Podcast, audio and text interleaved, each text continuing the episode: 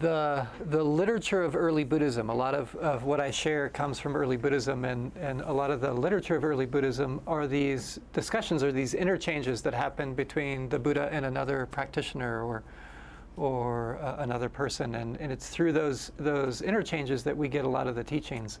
And tonight, what I'd like to do is I'd like to share with you one of these interchanges and see if we can make our way through it and come to understand it in terms of our own lives, in terms of the things that we struggle with, and hopefully in terms of maybe what our vision is for uh, a different or a, a deeper way of being in the world.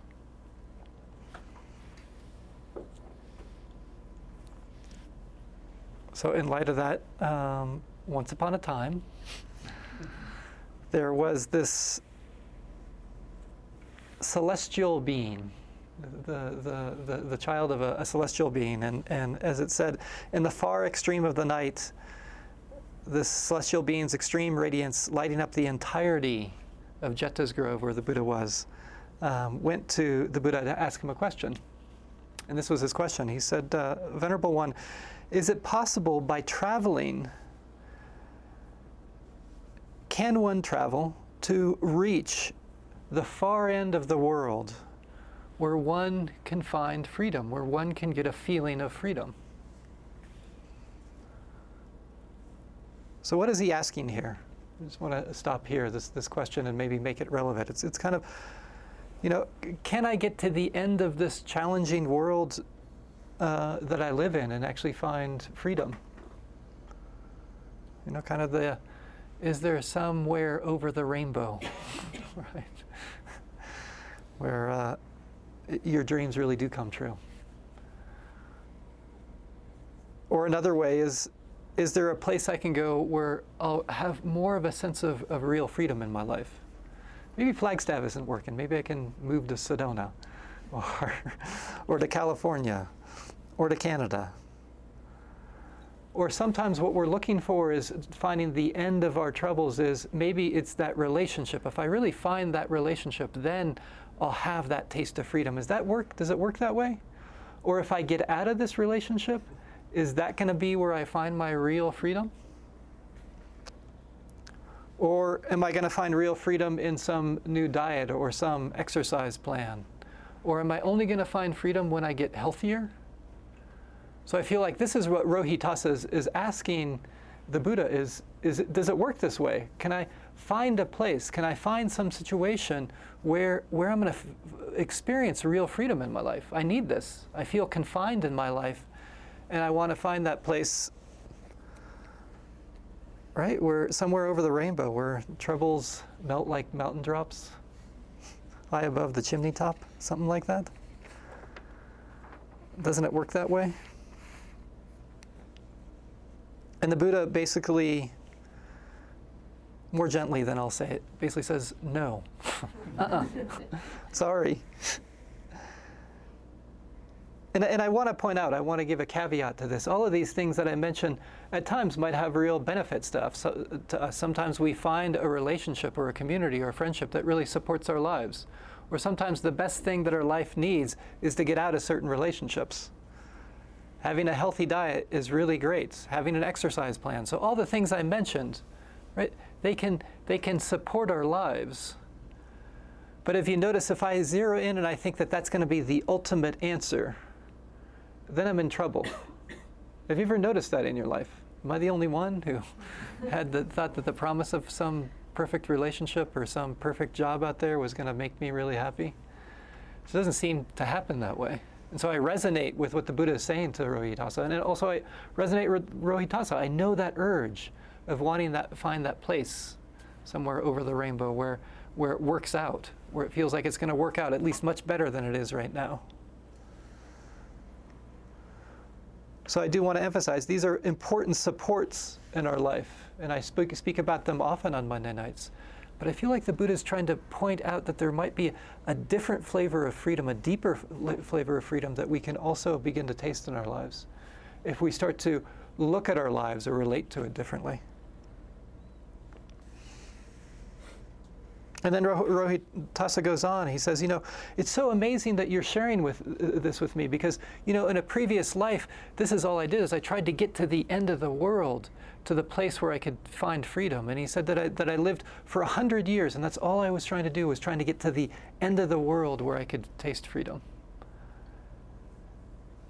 And I think that's an important part of this, this narrative is to hear that, that I can spend my entire life with this outward looking, trying to make my life perfect in some way, and it never works out.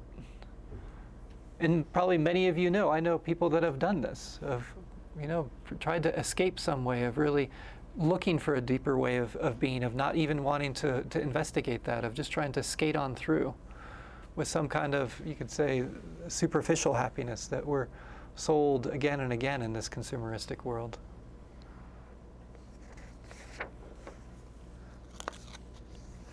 And then the Buddha continues. He says, As I told you, friend, you know, it's not possible to find freedom by coming to the end of the world in that sense and finding that place somewhere over the rainbow. It doesn't happen that way. Yet at the same time, he says, it is just within this fathom long body right here, with its perception and cognition, that I declare there is the world, the arising of the world, the end of the world, which is freedom, and the path leading to the end of the world.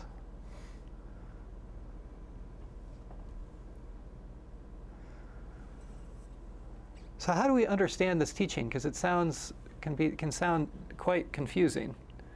That it's not the world out here, but somehow there's a world in here, within this body. This world that's created through perception and cognition. And that somehow freedom can be found by, by bringing an end to the certain kinds of worlds that this mind creates. So the first thing I want to point out is, is right, he's, he's pointing to an inward journey not an outward journey, but some kind of inward journey that's so important. About some kind of world that's within these bodies, or you could say within this subjective experience. So I want to point this out again. It's not the world out there, it's more the world of my subjective experience, or, or, or my worlds of subjective experience and bringing an, an end to a very specific subjective experience or spe- specific world. That is the, the world that, um, uh, that confines me, that shackles me, that, that actually brings suffering into my life. That's the world that the Buddha is so interested in bringing an end to. So this begs the question of have you noticed the worlds your mind creates that gives you that sense of confinement? Have you noticed how your mind creates a world again and again that shackles you, that binds you, that takes away your freedom? But it might be creating the world that I'm unlikable and then I walk around and it's like I feel like I'm unlikable. So I see that in everyone's eyes that I'm not going to be able to belong here or feel accepted or nobody's going to like me. Or it can be the world that I'm not good enough. And then I see that all around me. It almost feels like that's what the, the, the, world is telling me again and again and again is how I'm not good enough, or how I'm not smart enough, or how I'm deficient in this or that.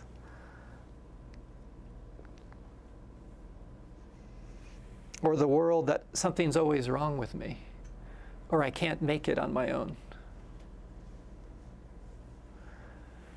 Have you noticed these worlds that your mind creates and the confinement of it? I notice the time when I see it is often when there's something stressful that happens in my life. It's like my mind goes, it's like the go to like uh, world of let's make Brian feel even more horrible now that the world is stressful, feels things are stressful. And there it is. There's, there's a world and it can feel so real. Oh, nobody really does like me. I can feel it all the time. And even if I know it, it feels like it's such a strong reality. This is the world of me in a way that confines and shackles. And it's something just to reflect upon, maybe now and also later, is what are the worlds that your mind creates that binds you? Can you become curious about that throughout the day?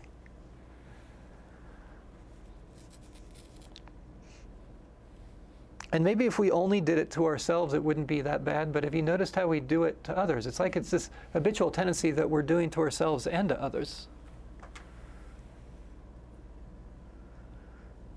Saturday night we had our uh, diversity movie night, and it was really, I, I, found it really quite powerful and moving. This movie called Including Samuel, and it was about um, uh, the the world of uh, disability, and and it was about a, a child who had uh, cerebral palsy, but also there were some other people that they um, had interviewed and were in the movie too. And I think that was such a, a, a, a, perfect way of beginning the movie and having that as the theme. Uh, because it's amazing. We see somebody in a wheelchair that looks, has a body that looks very differently than us, and there can be an assumption, right, that they're not very smart. They're a drain on society rather than someone who can contribute to society. Just because we see a certain body in a wheelchair, we can have these assumptions. And it can happen so immediately these kinds of assumptions, that we create a world about who that person is, and we haven't even said a word to them. They haven't even said a word to us. And here the mind has created a world with really serious ramifications for, for ourselves and others. You know, they had this uh, uh, one fellow by the name of Keith Jones, who is a, a hip hop artist and a disability rights activist who has cerebral palsy. And he was describing what it was like to be in a, uh, a special education school. So he was separated from everyone. And where he said, really, the extent of his education that he was given was basically coloring with crayons. And then finally he said, he said, I was like, can I get some math over here? he said, I felt like I was in a nursing home he said of his elementary school. And that's when his life began to take off, is when he uh, moved into uh, um, uh, the, a general education uh, school rather than a special education school. But it was because of, of how he was seen that he was confined in that way. There was a world that had been created about who he was that was just pushed upon him. And also, he, he also mentioned that uh, being a black man in a wheelchair with uh, cerebral palsy also had another kind of world, a racialized world that would come upon him. He said so often people would meet him and assume, even before knowing anything about him, that he must have been involved in a gang and must have been shot. And again, that's the world we create because we have racialized minds about what black men are and what they've experienced, especially if they're in a wheelchair.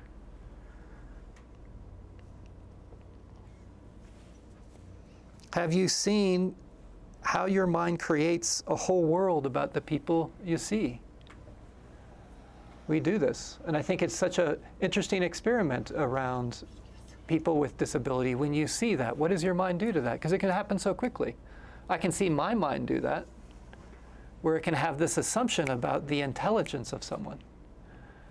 And I can see it done to people for example, my, my father had polio, so, so the way he would walk, especially older on, now he's, um, uh, now he's um, mostly in a wheelchair, but uh, before that, um, and it was, I have to say, it was really interesting. So you kind of put my father out to go out in the restaurant, first of all, and it'd just be so fascinating to see how people would interact with this person that was quite wobbly on, on their legs and the assumptions and the kind of attitudes that they would have all of a sudden he, he would be this, uh, this foreign entity that was moving through space compared to everyone else that was in the restaurant.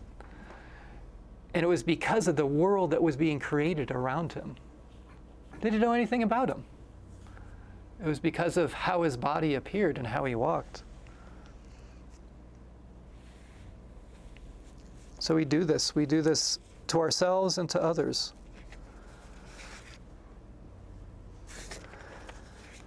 And there are societal ramifications to this too. There was another um, individual who is also a disability uh, rights activist, um, uh, Norman Kunc, who who puts it well. He's, and he's talking about in the context of children and uh, schooling, but I think it, we can expand it. He says, All children are children. The perception that some children are normal and others are deficient and therefore need to be repaired in some way is still a concomitant of a society that values uniformity rather than diversity. The potential of heterogeneous education lies in the possibility of redefining society's concept of quote unquote normalcy. When children are given the right to belong, they are given a right to their diversity. They're wholly welcomed into our neighborhoods as ones who enrich our lives without the construction of rehabilitative hoops through which they must jump in order to become normal enough to belong.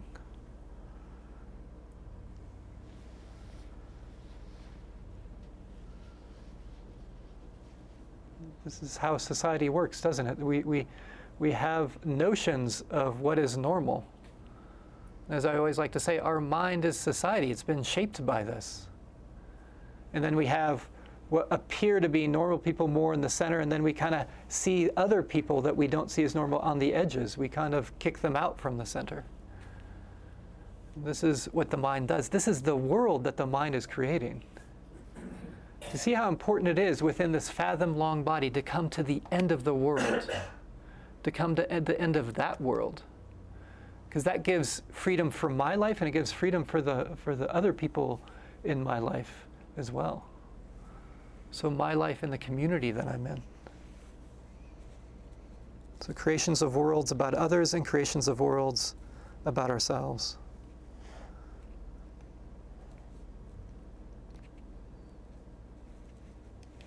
And when I share this, this teaching about you know, bringing an end to this world and how the mind creates these worlds, this is not a philosophical stance. This is something to use skillfully in, in our lives.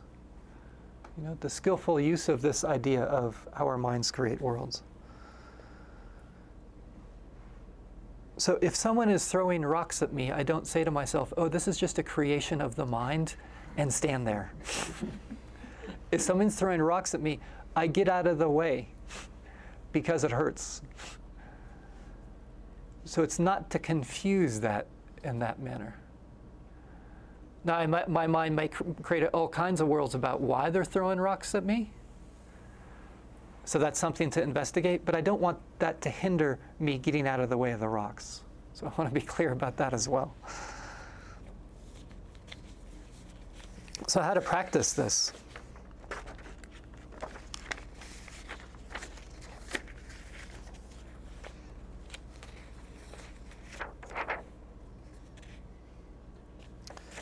And actually, there's so many different ways. Maybe, maybe one way, and we'll see uh, where we get after that. And it's the, the teaching on what I'd call just this. If I can just remember that phrase, just this. Oh, it's just this. It's not the whole world I've created, it's just this, what's in front of me. So, uh, uh, example of this, this, this is a, a, a, short, very short haiku from uh, the great haiku poet Basho, who, and he wrote this uh, poem when he was on pilgrimage. Um, he had, uh, some of you might know the collection of, of his haiku poems from this uh, collection of poems called the, the Narrow Road to the Deep North, which is his, his really his journals, his stories of, of his travels up north in Japan. And it was really quite an arduous journey. And I think a better translation, really, because when you really hear what he gets, what's in the in the haiku is um, it's it's really the narrow way within. So he's taking this external journey, but really it's this journey inward that we've been talking about.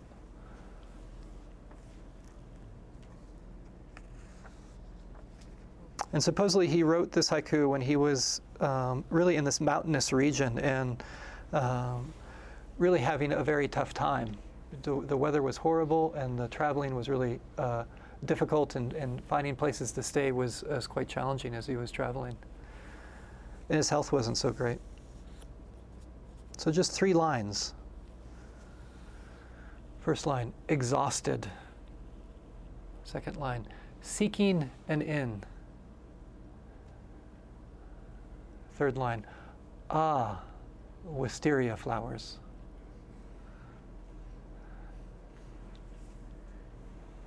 Exhausted, seeking an inn. Ah, wisteria flowers.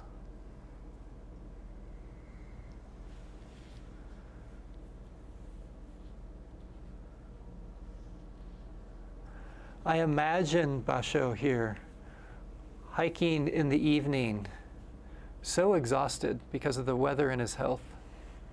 And there he is. All that's on his mind is finding that place to sleep. He's got to find a place to sleep.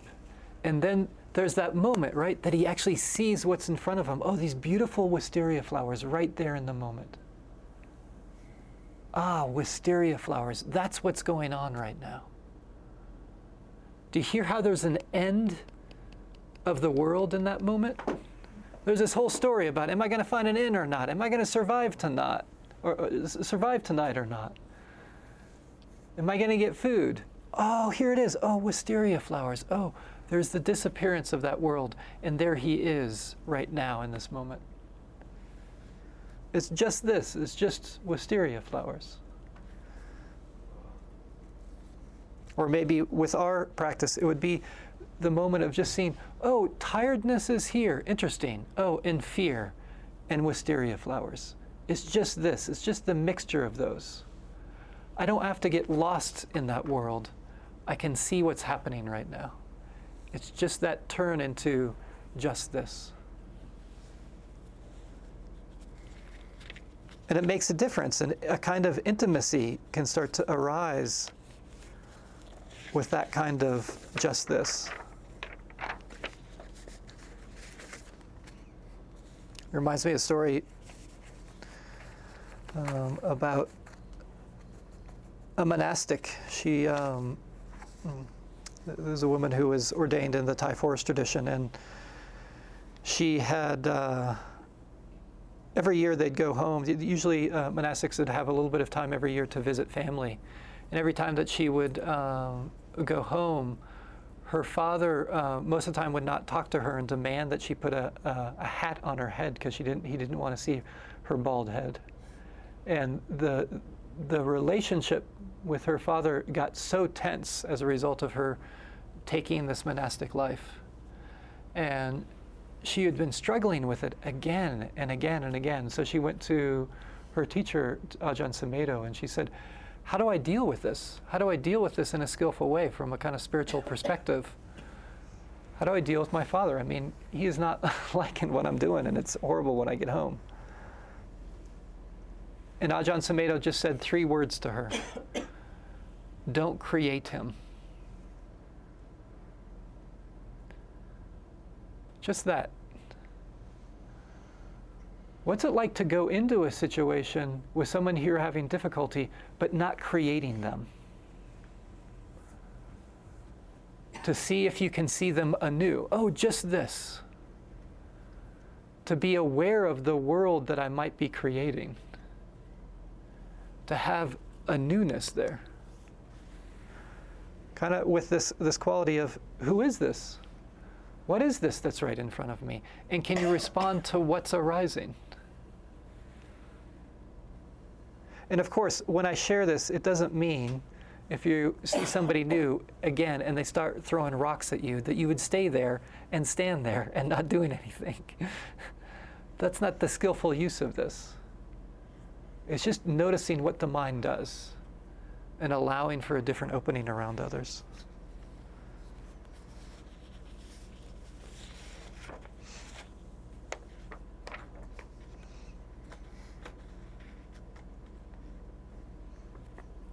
And it can really be around anything, around, you know, people, around flowers. This, just this in the stories that we might be creating, in the worlds we might be creating. I'd like to share with you a part of a poem by Marie Howe. I think I, I shared a couple poems by her last week. And again, this is a, a poem that's um, in light of her brother. Her brother who she was very close to, died of AIDS, and he was someone who really she felt was really his her spiritual guide. She learned so much from him. So it was really quite devastating. Much of her poetry is writing about him or to him. And so she describes um, at the end of this, this poem, The Gate, about him pointing out, you could say, this quality of just this, of really showing up for this moment and stepping out of these complicated worlds that we create.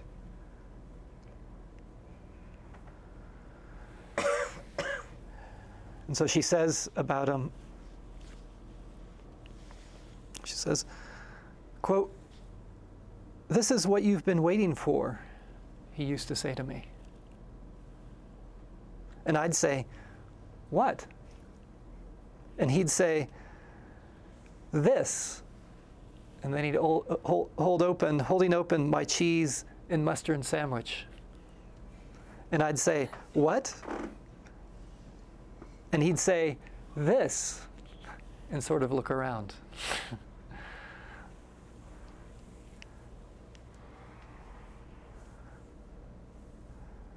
So often, what we're waiting for is the next moment, not this moment. Because the next moment is all about our world and the story that we're creating. It's not about this moment, especially if it's just a cheese and mustard sandwich. But sometimes that is the opening to intimacy and to freedom, is to be with whatever's here, even if it's mundane, and the power of that. Because in many ways, that's what we're waiting for, is just to be here for our lives.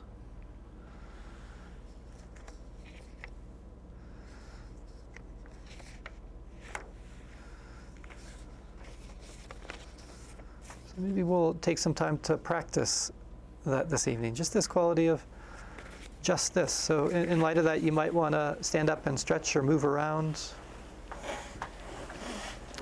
Then we'll uh, begin in, sitting, uh, in our sitting meditation in, in just a minute here. Thank you for listening. To learn how you can support the teachers and Dharma Seed, please visit dharmaseed.org slash donate.